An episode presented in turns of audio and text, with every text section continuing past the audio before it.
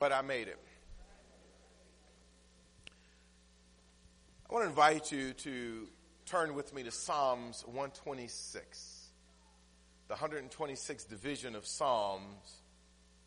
And I want to read the entire Psalms, which is only six verses.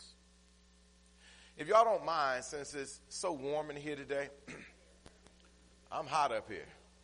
Uh, stand up with me for the reading of God's word. I know we're not real traditional. In fact, we ain't traditional at all. Um, but on this day, I want us to read the Psalms, or I'll read, and I want you to read silently along with me. Is that all right? When the Lord brought back the captivity of Zion, we were like those who dream. Then our mouth was filled with laughter and our tongue with singing. Then they said among the nations, the Lord has done great things for them.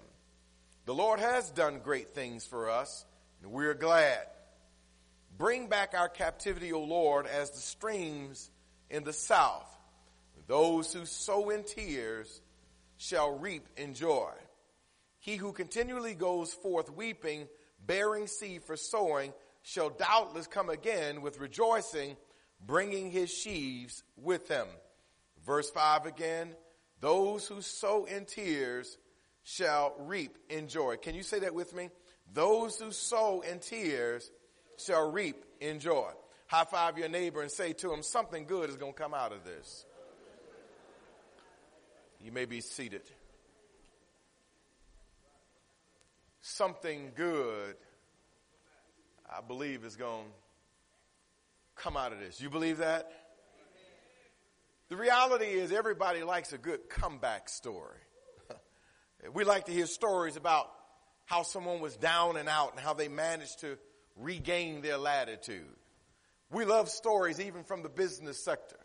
Stories like Oprah Winfrey and uh, how she had such a scarred childhood, but yet she has made so many great accomplishments, and even being a philanthropist, given to so many others. Now they say that her worth is about two point eight billion dollars.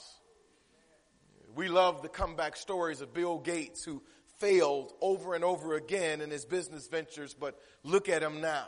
Walt Disney, Harlan Davis Sanders, a k a. Colonel Sanders, the dude I grew up with. Y'all know K F C. I know Kentucky Fried Chicken. Dave Thomas with Wendy's, and Mary Kay and Jay-Z couldn't get signed on a record deal, so he decided he would start his own label. We love comeback stories. Even out of the business sector, there's others. Albert Einstein, who didn't speak his first words until he was at the age of four. No doubt he was just taking his time to think what he was going to say once he started talking. Benjamin Franklin, who dropped out of school at the age of ten. No wonder he got struck with lightning flying a kite. If he was in school, that wouldn't have happened. Thomas Edison failed one thousand times before he invented a successful light bulb that would work. Vincent van Gogh painted over nine hundred paintings in his lifetime, but only one of them sold while he was alive. Some of you heard the story of Diana Nyad, uh, who on September of two thousand thirteen swam from Cuba to the shores of Florida. Listen, and she did it at the age of sixty-four. And she did it without a shark cage. But she didn't do it on her first attempt.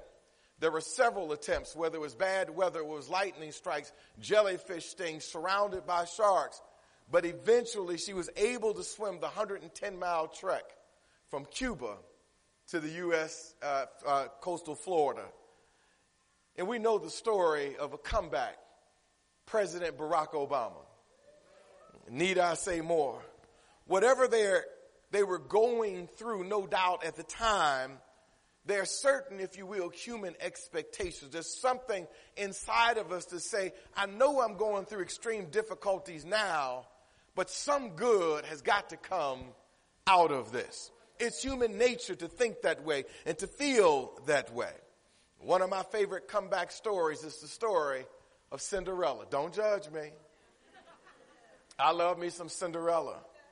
Let's go back. Sicily, sixteen thirty-four. Oh, y'all didn't watch the Golden Girls?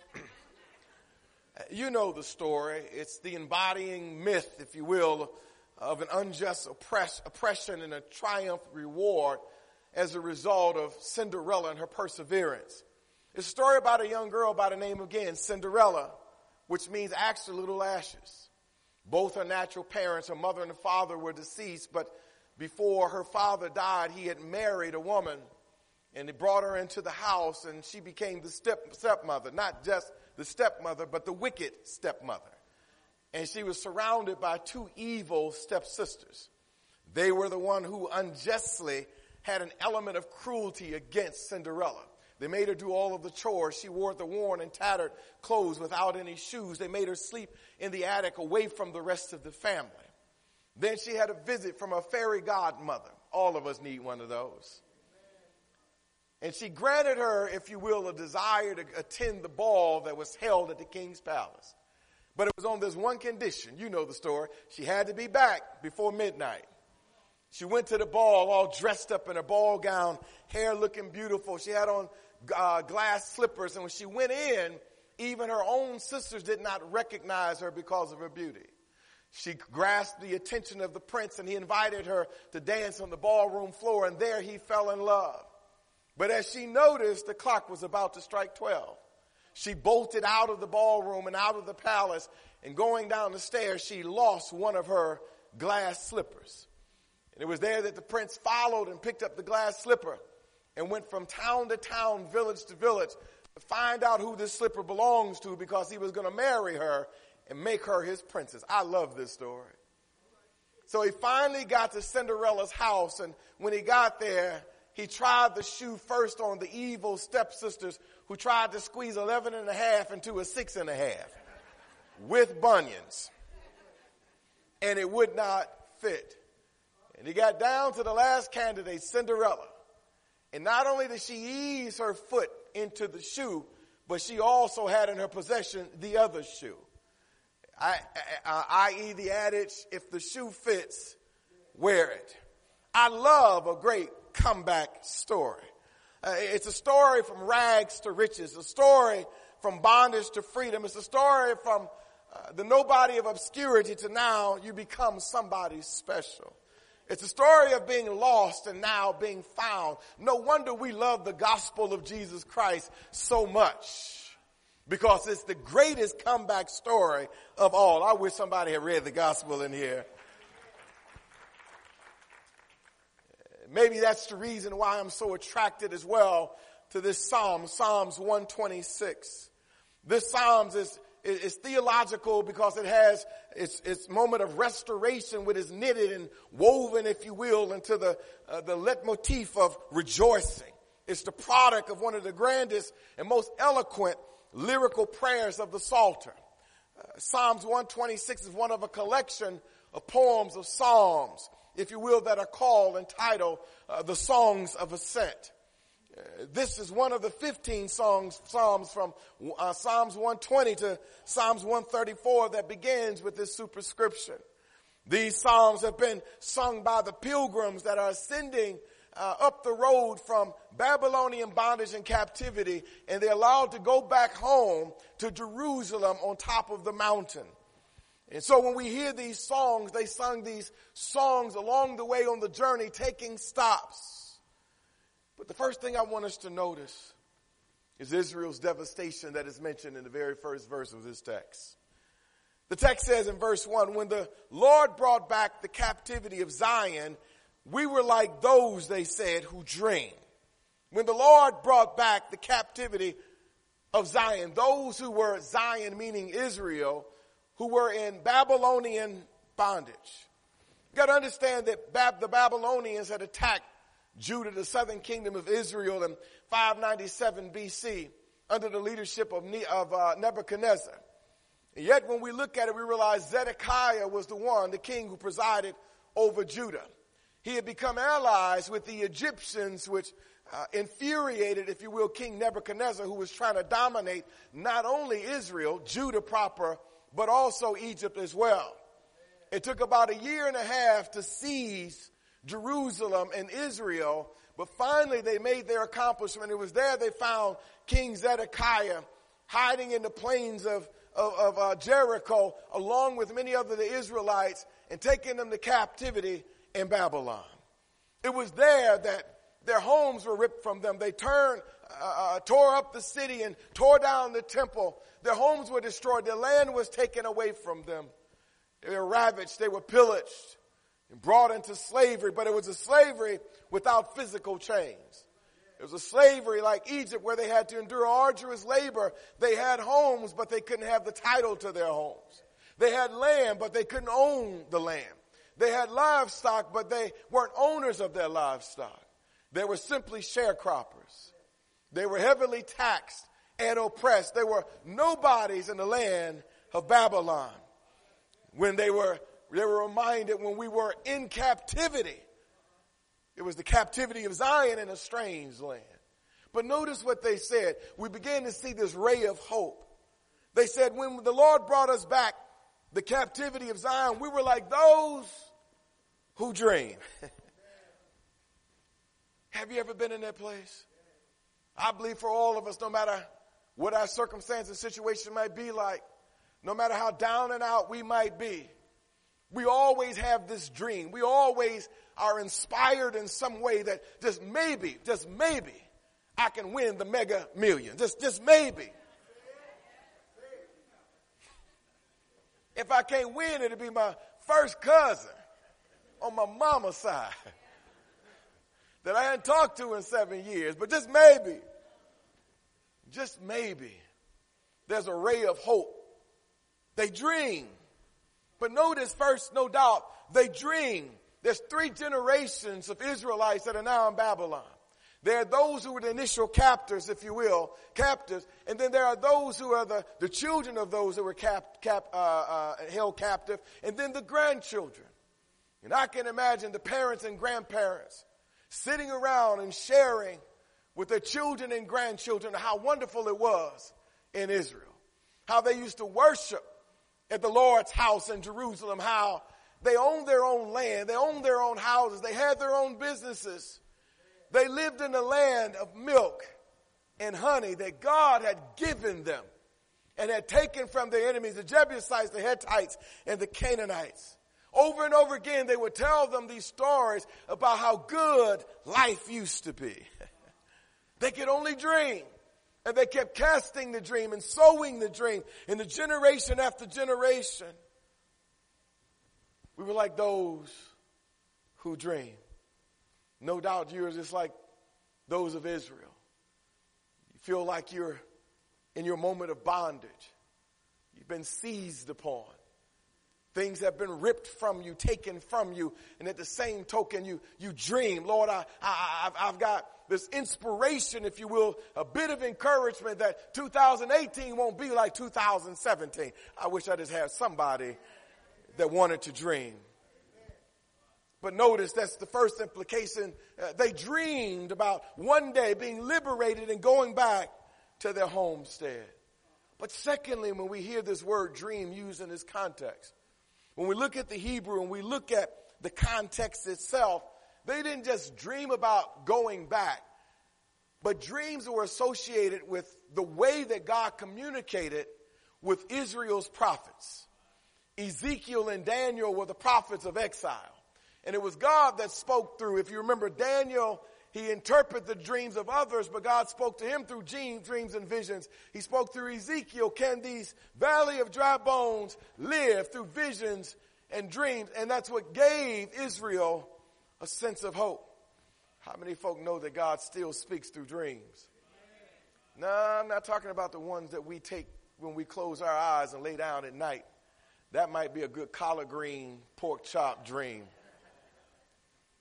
The way God speaks to us today, if you will, that will cause us to dream, to cause us to have a, a ray of hope and to have faith in him is through the word of God.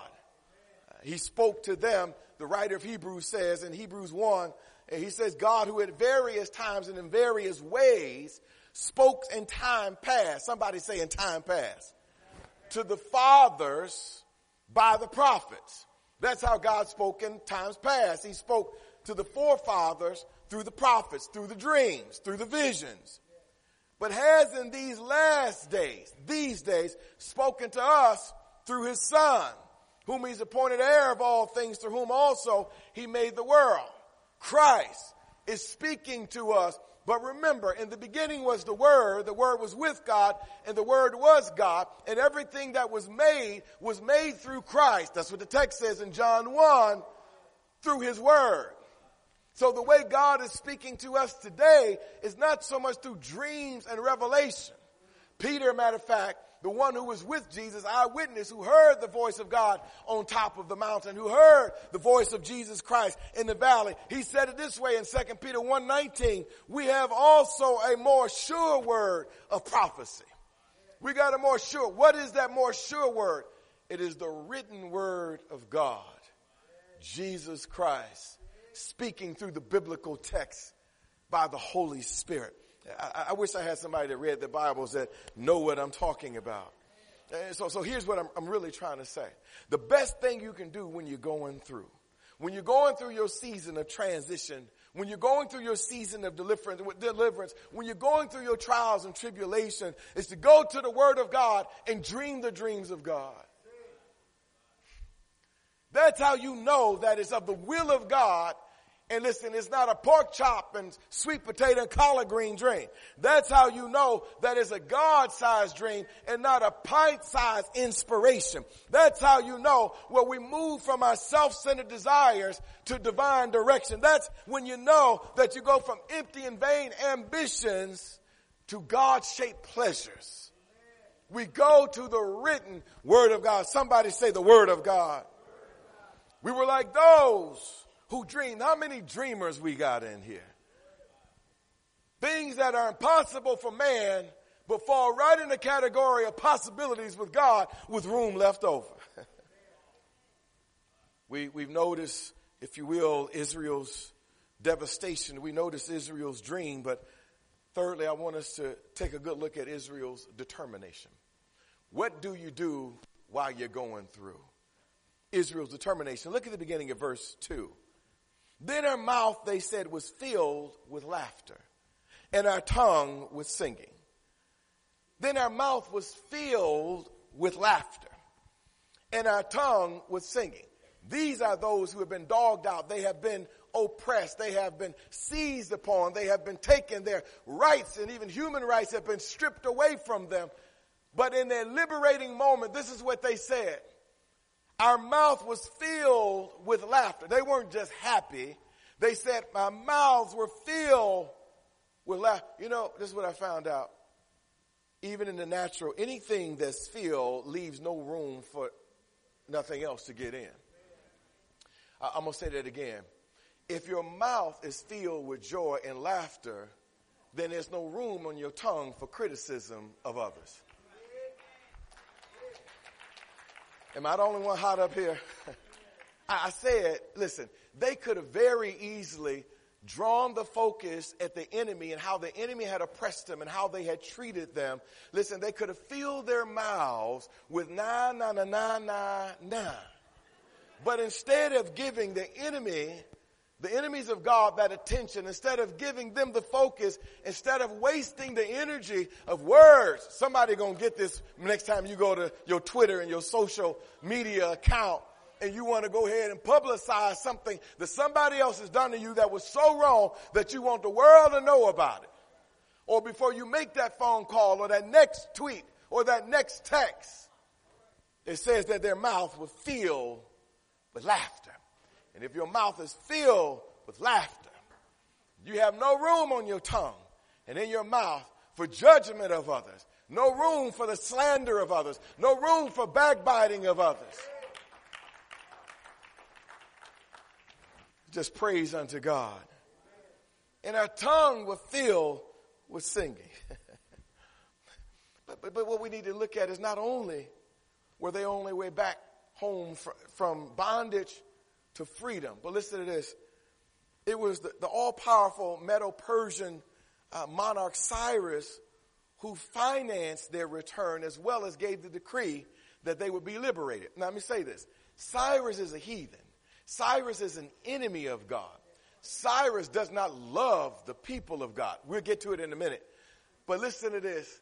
When have you ever known in human history, then or even up to now, where someone who is opposed to God not only sets God people free and give them privilege, but fund their fund? No wonder their mouths were filled with laughter. No wonder their dreams were more than just dreams. It became a reality. They said, I can't believe this. Surely the hand of Almighty God is in this event, because it couldn't be anything but God. Upon hearing the news of their liberation, they journeyed back home and they praised God. But let, let, let me say this, something I don't think you see in the text that I want you to see. They are singing on their way back home. But they're singing praises to God, and they haven't gotten home yet. There's somebody feeding off that already. We're just going to drop a few crumbs and lead you to the promised land. I'm going to say it again. They're out of exile. They're out of slavery, rather, but they're still not back home.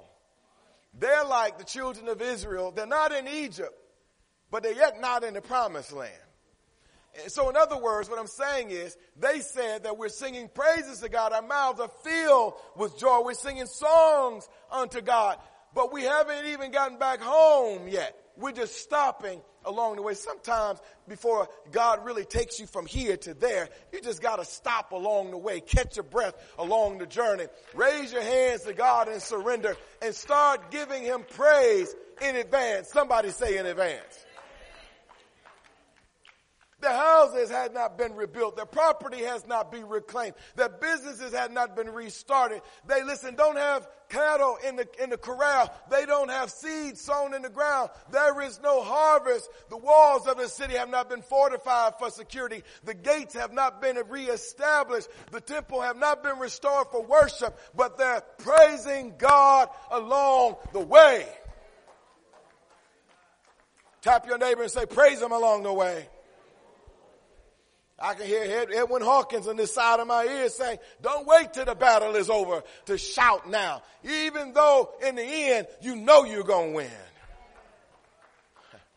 So you don't believe this story about how we ought to praise God in advance. And it's not just praising God for what he has done. It's not just praising God for what he's about to do. It's just praising God for who he is. The psalmist wrote in Psalms twenty and verse five, we will rejoice in your salvation, and in the name of our God, we will set up our banners. Listen to the tense. May the Lord fulfill all your petitions. May he fulfill. In other words, he has not fulfilled our petition, but at the same token, we're going to rejoice in your salvation. You have not saved or delivered us yet, but we're going to start rejoicing in advance. That ain't enough for you. I know y'all want them scratch and sniff, prove it to me, people. Psalms one eighteen, verse twenty-four. Listen, so we don't just praise him for, but listen, we praise him because the text says, this is the day that the Lord has made. This is the day. That's the, the thought that we ought to have, our heart directed first thing in the morning, before noonday comes, before the evening comes. Either hell breaks loose or the blessing fall out of the sky. This is the day, no matter what happened, that the Lord has made. And we will rejoice and be glad in it. Uh, you still ain't convinced. Psalms thirty-four and one, I will bless the Lord at all times, and his praise shall continually be in my mouth. Their mouths were filled with laughter. The throats, the vocal cords, the heart were filled with praise. But do you realize that when God blesses his people, even the heathens take notice? Stay with me. Y'all ain't shouted yet, but you probably won't, but just stay with me. Look at verse two b. Then they said among the nations, this is the nations what they said, the Lord has done great things for them. Then they said among the nations. The word nation here means Gentile. In other words, those who are not believers. They are not followers of Yahweh or of Jehovah. They are, listen, they are the enemies of God. They are heathens. The heathens took notice and knew that what had been done was done by the God of the Israelites.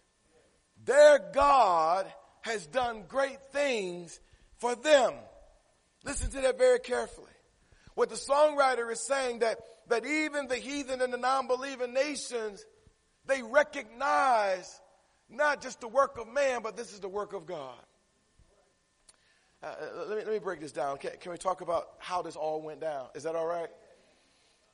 It was Titus Livius, who is the Roman historian, who gives us some background, if you will, to what really went down into particulars. Why is it that the heathen, if you will, recognize that it was God who had blessed, Jehovah God, who had blessed the Israelites? Uh, this, this is what he says. He says that, that when, when the, the emperor Philip, the king of Macedon, was conquered uh, by the Romans, then the, the Grecian cities were restored. When the Grecian cities were restored, then Cyrus, who is now uh, the emperor, he, re, he gives liberty, if you will, to the children of Israel and sets them free. But this is how it was done. Uh, they were in the Isthmian, uh, Isthmian Games, which is the odd years of the Olympic Games. And while they're in the stadium, before the game began, the town crier is summoned by the general, and he's given a document to read while all of the foreigners are there in the arena. A moment of silence breaks out as he walks in what they call the circus. And he reads the decree and says, in the year of our Lord, Cyrus the king, he has now liberated, I'm paraphrasing, uh, the Israelites or the Jews and set them free to their homeland. He is now providing the finances for them to go back and to rebuild, and they will no longer be taxed. Now, I'm going to say to you, if you were an enemy and you were in that arena, how would you feel to hear that decree? Cyrus has lost his mind. Oh, but can I tell you the real deal? Uh, somebody say the hands of God was all in him. Y'all know the story of Daniel. Am I right about it? The same Daniel in the lion's den. Same Daniel, the second son of David. Listen very carefully. When we talk about Daniel in the lion's den, we love that story, but we don't understand the background to it. So this is what was really going on in the background. What the people saw was a social, political picture on the surface. They didn't understand what God was doing and had been doing all along in the background. So Daniel and Shadrach, Meshach, and Abednego were the boys of Israel that were seized by the Babylonians, brought to Babylon in captivity, but God gave them divine favor with those who were in charge. You know the story? And so God gave Daniel so much favor that when the king, who at that time uh, um, was Darius, he had to be a brother, his name Darius. Darius was in charge. He made Daniel second in command. He, being a Persian, made a Hebrew second in command, vice president. So in the event that Darius died, Daniel will become president of the country. There are some that are jealous and don't like your position. There were two, we won't go through all the names and their background, that despised this idea that Daniel was second in command. All along, while Daniel is trying to think, God has put me and promoted me to this position for a reason, and it ain't just to help a heathen king. God has set me here so that I might set a plan to liberate God's people. Additionally, Daniel knows that next year is the seventieth year. And it's in the seventieth year that God had his prophets prophesy that he's going to set his people free. Daniel's trying to figure out, what is my place in this? How can I set my people free without, listen to this, abusing my position and causing more abuse to come to them as a result of it? Y'all, y'all with me? So while Daniel is scratching his head and, and he's trying to figure this out, two of his opposers came to the king, Darius, and said, the boy ain't as faithful to you as you think he is. He ain't as loyal. As a matter of fact, he's got more dev- devotion to his God than he does to you, which is against the law. So in light of the law, they said, we're going to prove it to you. Bring him out and have him to bow down before you and deny his God. They brought him out. Darius didn't want to do it. And certainly Daniel would not deny his God. and he wouldn't bow down to the king. King said, I have no other choice. And he ordered him to be thrown into the lion's den. Y'all remember the story now? Don't forget, he's trying to figure out how he can liberate God's people in the seventieth year, which is just a few months away. They put a stone on top of the lion's den with Daniel down there in the, in the lion's den. And the king said to Daniel, may your God deliver you. The king, the text says, went to bed that night, but he didn't sleep. He tossed and turned all night long. Got up the next morning, went to the lion's den. Y'all know the story. Stone's still on, but he hollered over in the lion's den, Daniel, are you still there? Daniel responded, oh, live king. In other words, I ain't never tried to do you no harm. I ain't trying to do you no harm now, but my God has delivered me from the lions. Yes, they still down there. We've been shooting marbles all night long. The king ordered that he be brought out and be brought back to his rightful place in the palace, second in command. Listen, it gets gooder than this. I know it's not grammatically correct. Listen, so the king dies, Darius, and now you've got Cyrus who becomes successor. Cyrus is a heathen, but because he hears the story about Daniel and his God and how he del- delivers Daniel, he's afraid of that kind of God. So he says to Daniel, look, bruh, whatever you and your God want, let a brother know, and you got it. I ain't trying to cause no trouble with you and your God.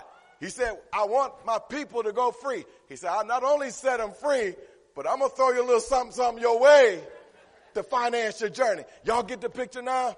This is what they did not know from the social, political. This is what they did not know, and we don't know from the American surface view. This is what we don't know, and we sometimes even forget, even as Christians. God is sovereign.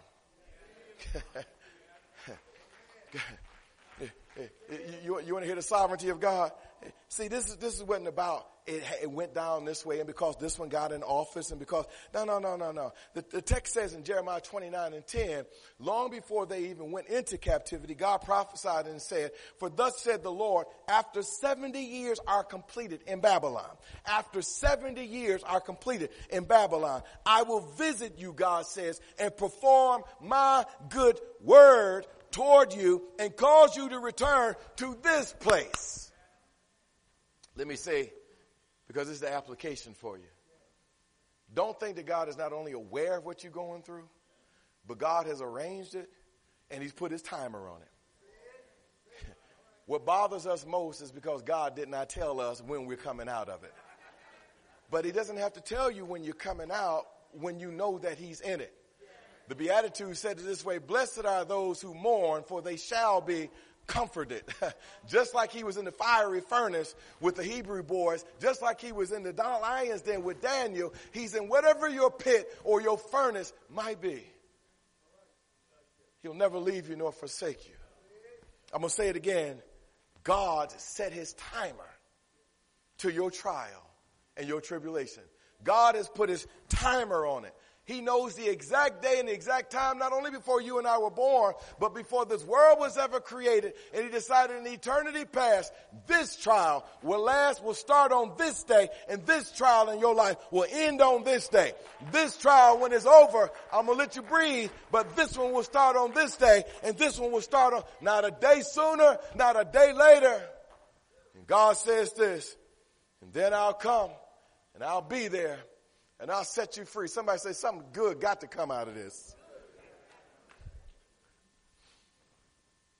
But here's the best part. Point number four. We've seen their devastation. We've seen their determination. But look at verses four and five and six, rather. Those who sow in tears shall reap in joy. I'm going to say that again. Those who sow in tears shall reap in joy. I don't want you to miss any word in this text. Those who sow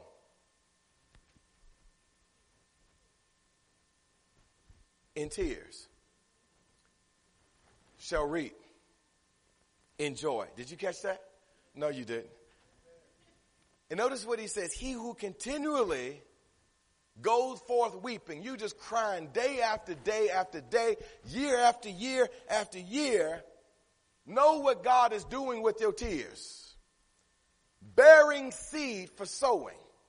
Your tears are God's seed for sowing. Here's the promise.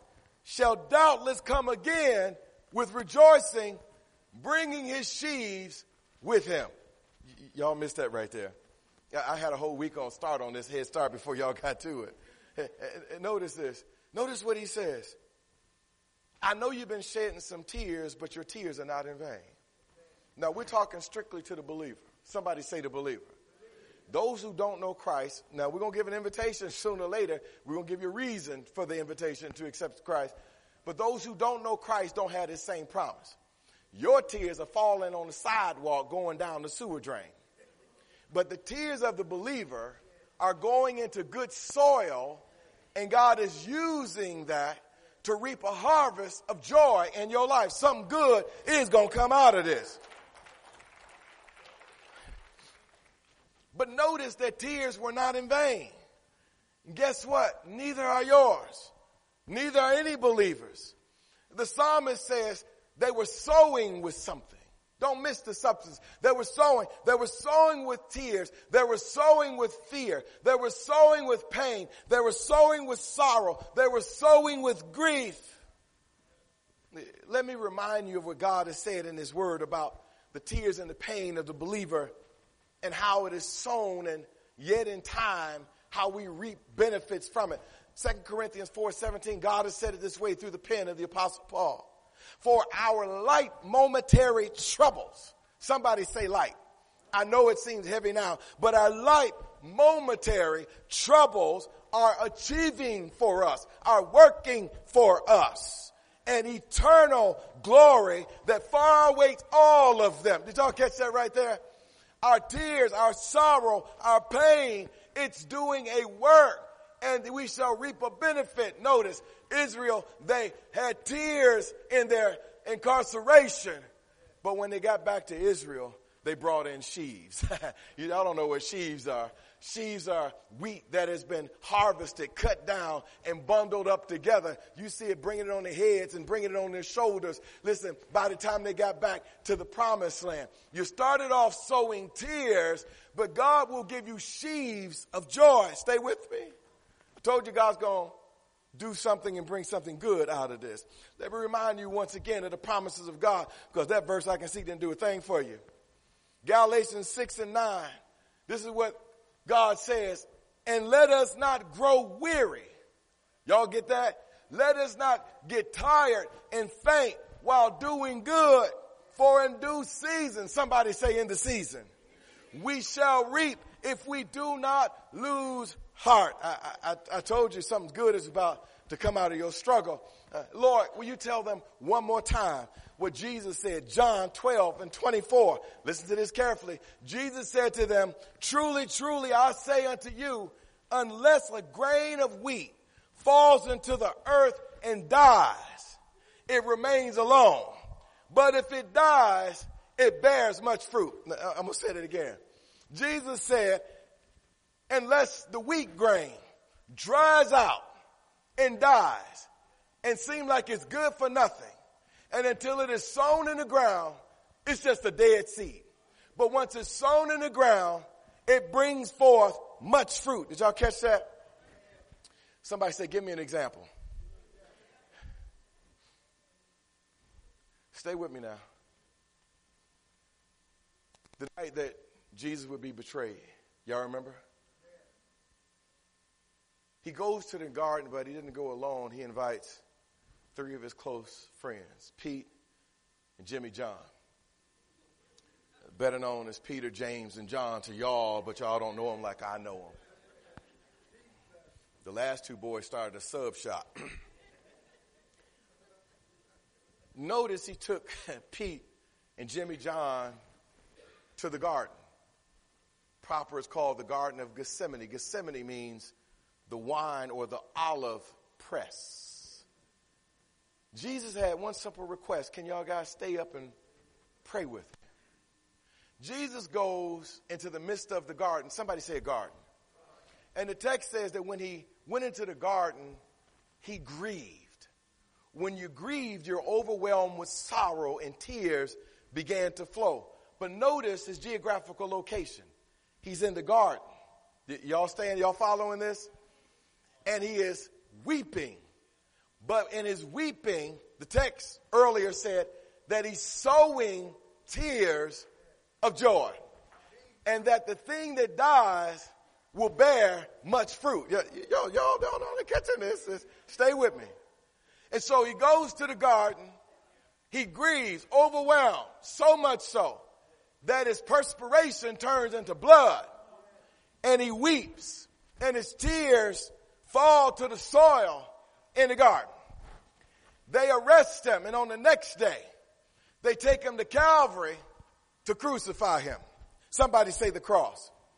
The cross was not only designed to kill Jesus, it was designed to extinguish Jesus. That once we get rid of Jesus, we get rid of all the Jesus followers, and we won't hear any more about this.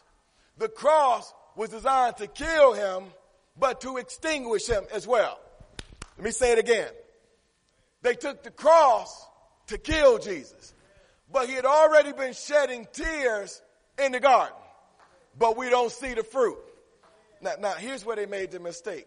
John nineteen forty-one says, now in the place where they crucified him, there was a garden.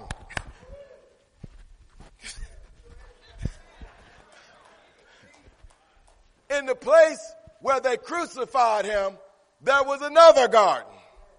And in the garden, there was a new tomb in which no one had been laid. Now, the one thing you don't want to do is to take the seed, Christ, kill him. The same one who said, unless the seed dies and is buried, it's single and there's no fruit.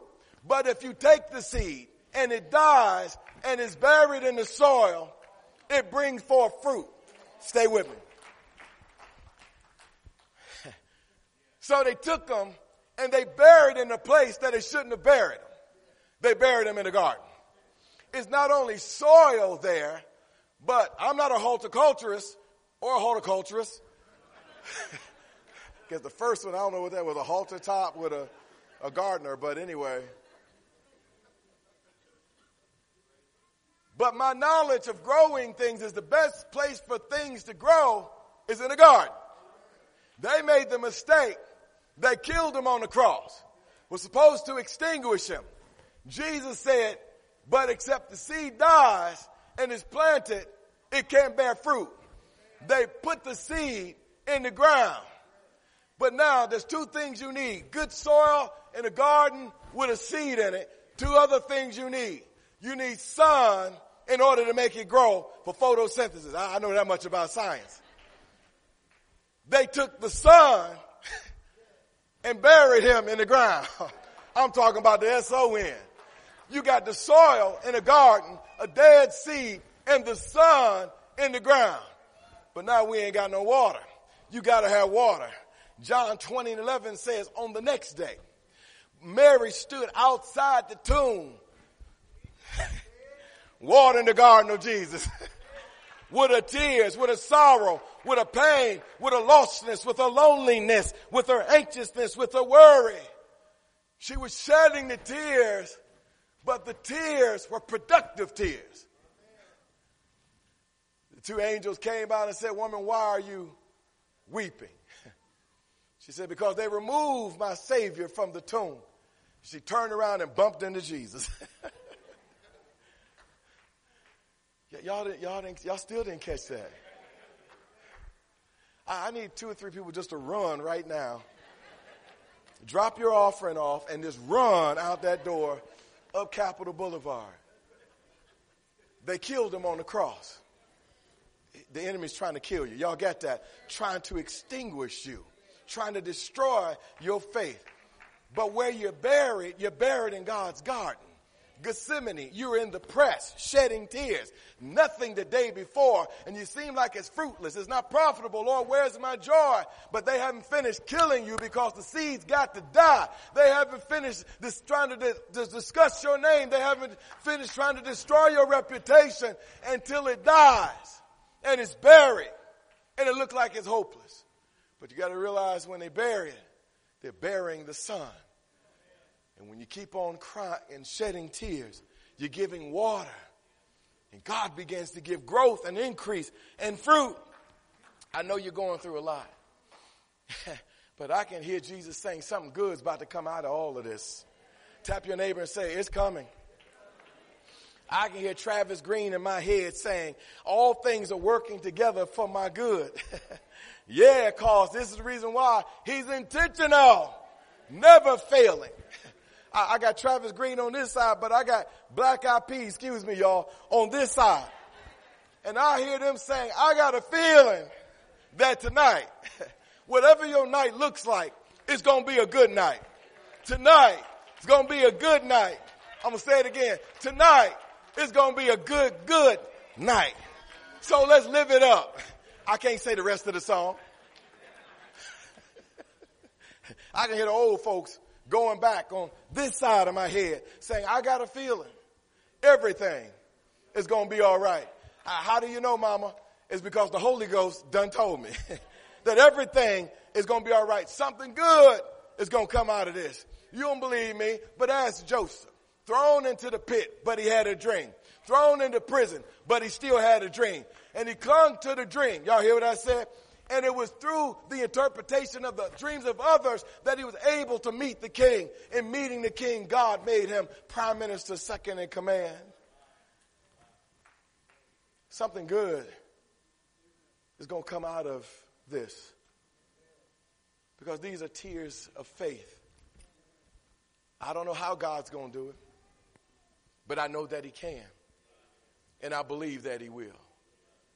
I, and while I'm going through the process, he is here with me, comforting me, strengthening by his grace, giving me joy.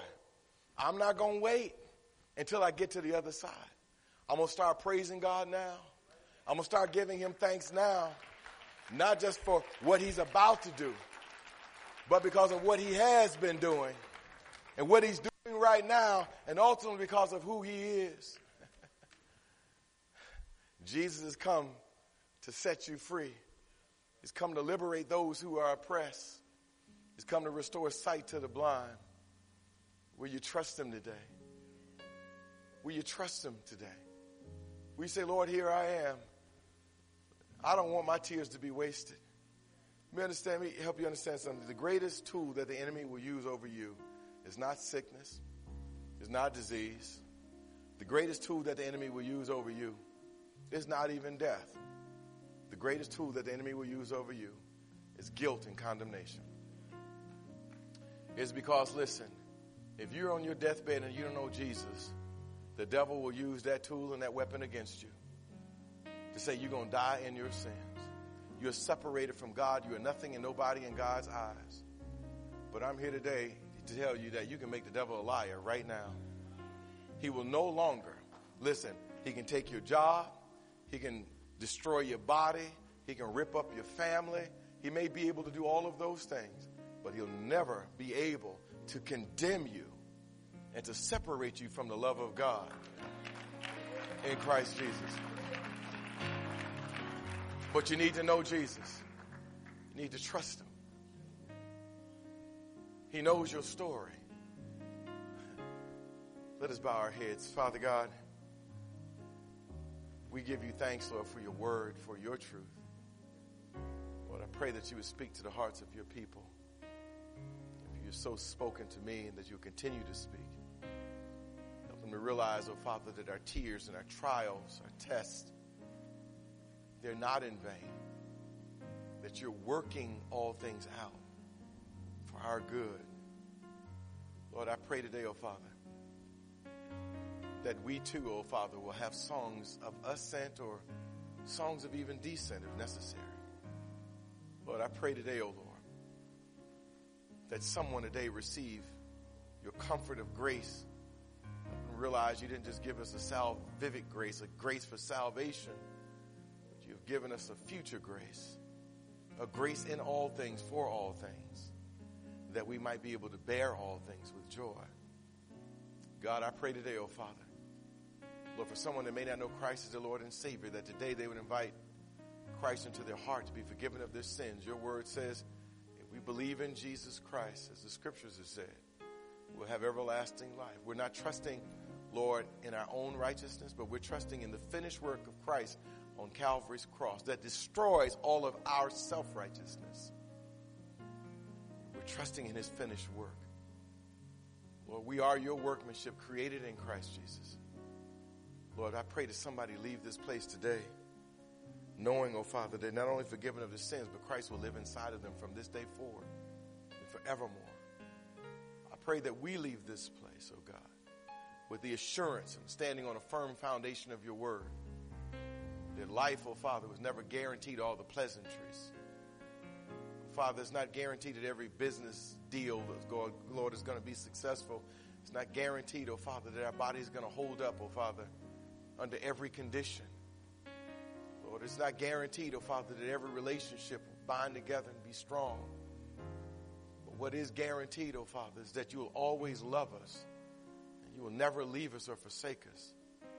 So God, help us to have that consolation no matter what it is that we go through. But Lord, we do pray for those who are sick because Christ is still the great physician. We pray for those, Lord, who are going through devastation, those who are going through loss, those who are going through difficulties. Oh, Father, that you would undergird them, that you would provide for them. God, that you would care and comfort them. And, oh, Father, most of all, that they will sense your presence even when they feel like they're abandoned by, abandoned by everyone else. God, thank you, Lord, for we realize we're leaving this place today. But we're leaving, oh Father, in your comfort. We're leaving with your angels, surrounded surrounded by your angels for your protection. God, I thank you today, Lord, that we're also leaving as light, going into a dark world as witnesses of Christ Jesus. Help us to tell everyone the good news of Jesus Christ. Help us, oh Father, to have loving arms. Help us to have a caring heart. Help us to love our neighbors as ourselves, even when our neighbors don't love you and they don't love us. God, help even the heathen, Lord, see your good works in our life, but give you the glory. It's in Jesus' name we thank you and praise you. Amen and amen. Man, come on, let's magnify the Lord in this place.